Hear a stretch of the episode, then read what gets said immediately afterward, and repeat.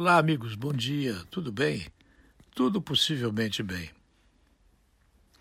Esse termo puxadinho é utilizado para dizer que não se faz uma reforma, se faz um puxadinho. Puxadinho para o meu tio, para o meu filho, para o meu sobrinho, para o meu amigo, para o amigo do amigo do meu pai.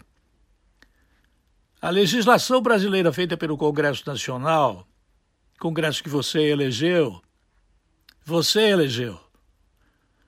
Eu não elegi. Mas, como nação, nós temos que dizer que nós elegemos. Esses puxadinhos que são feitos vão ter mais um agora. É o puxadinho do teto de gastos. Há uma lei que foi aprovada, só se pode gastar aquilo que se arrecadar. Pois bem, uma vez que está sendo pensado agora ignorar os limites fiscais, né?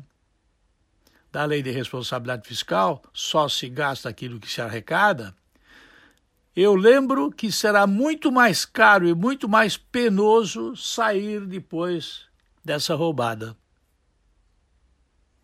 Então você aí que está com o martelo na mão, com o serrote, com a pá de pedreiro, prontinho, prontinho, prontinho aí dentro do Congresso Nacional para fazer o puxadinho no teto de gastos? Eu estou lembrando, viu? Quem sou eu para lembrar vocês, né? Quem sou eu? Quem sou eu? Se falar com alguém do Tribunal de Justiça, aprova o puxadinho. Fala com alguém do Tribunal de Contas lá em Florianópolis, o feudo de Florianópolis, lá onde se rouba malas, roubam-se malas do aeroporto de uma mesma família porque não tem câmera. Tá? Bom, vocês que estão com essas colher de pedreiro aí, o martelo, a régua tal, e vão fazer o puxadinho, né? Com a modificação da lei, lembrem-se que eu estou lembrando, lembrem-se de não me esquecer. Eu disse aqui, depois vai ser mais difícil para sair dessa roubada. Porque esse puxadinho de gastos vai beneficiar quem?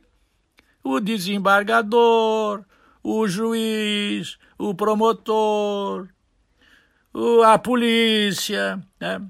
o exército, marinha, aeronáutica e o salário mínimo, sempre com o mesmo engasgue, vai dizer, isso repercute na arrecadação da Previdência, né? Então ele fica no mesmo, aumenta 0,0001% e fica nisso.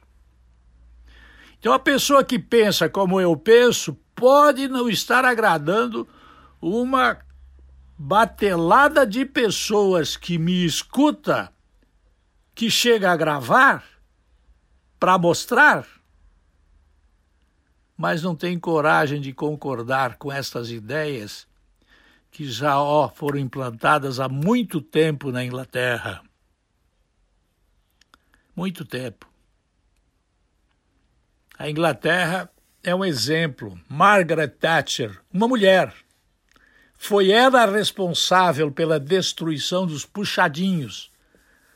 Lá, desde 1876, se não estiver equivocado, um funcionário público que atender politicamente fizer proselitismo eleitoral dentro de um balcão da coisa pública, ele perde o concurso definitiva e devastadoramente. Inglaterra deu esse exemplo já de tanto tempo atrás. No Brasil, uma das dificuldades do governo é que o governo nunca sabe se quem está assessorando o governo é um cabo eleitoral do PC do B ou é um assessor fiel do presidente da República. Pense nisso. Eu volto logo mais.